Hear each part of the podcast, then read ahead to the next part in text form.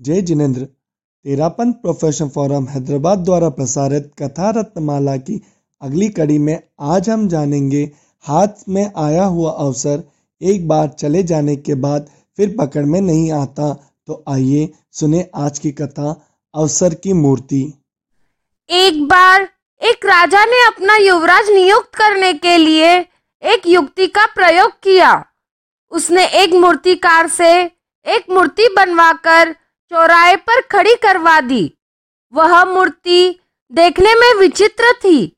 उसके मुख पर बाल थे और सर के पीछे बाल नहीं थे। राजा ने कहा, जो भी यह मूर्ति का रहस्य मुझे बताएगा, मैं उसे अपना युवराज घोषित कर दूँगा।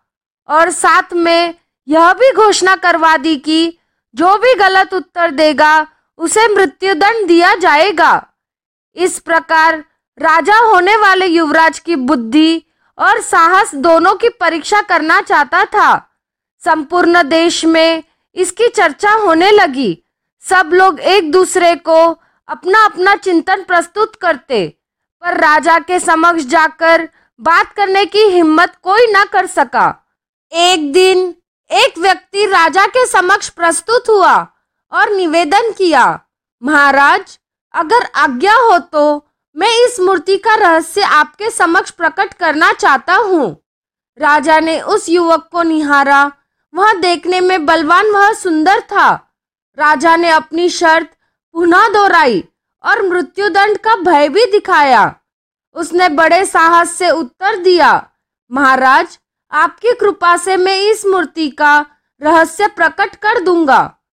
उसके साहस और निर्भीकता को देख राजा ने उसे अनुमति प्रदान की। राजा से अनुमति प्राप्त कर उसने कहा, महाराज, यह मूर्ति अवसर की है। हाँ बंधुओं, उस युवक के हिसाब से it was an idle of opportunity क्या आप समझ पाए क्यों उसने ऐसा कहा होगा? नहीं ना? राजा के सभासद भी नहीं समझ पाए।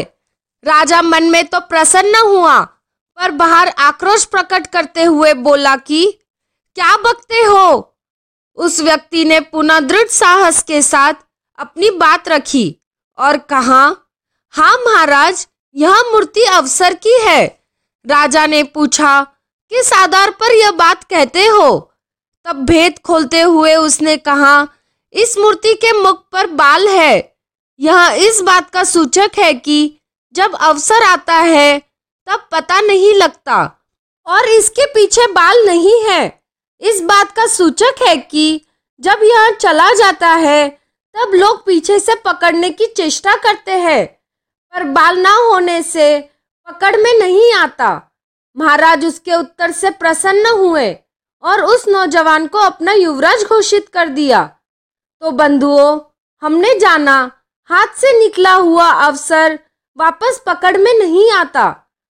हमें भी सहज में प्राप्त इस लॉकडाउन पीरियड का सदुपयोग कर लाभ कमाना चाहिए।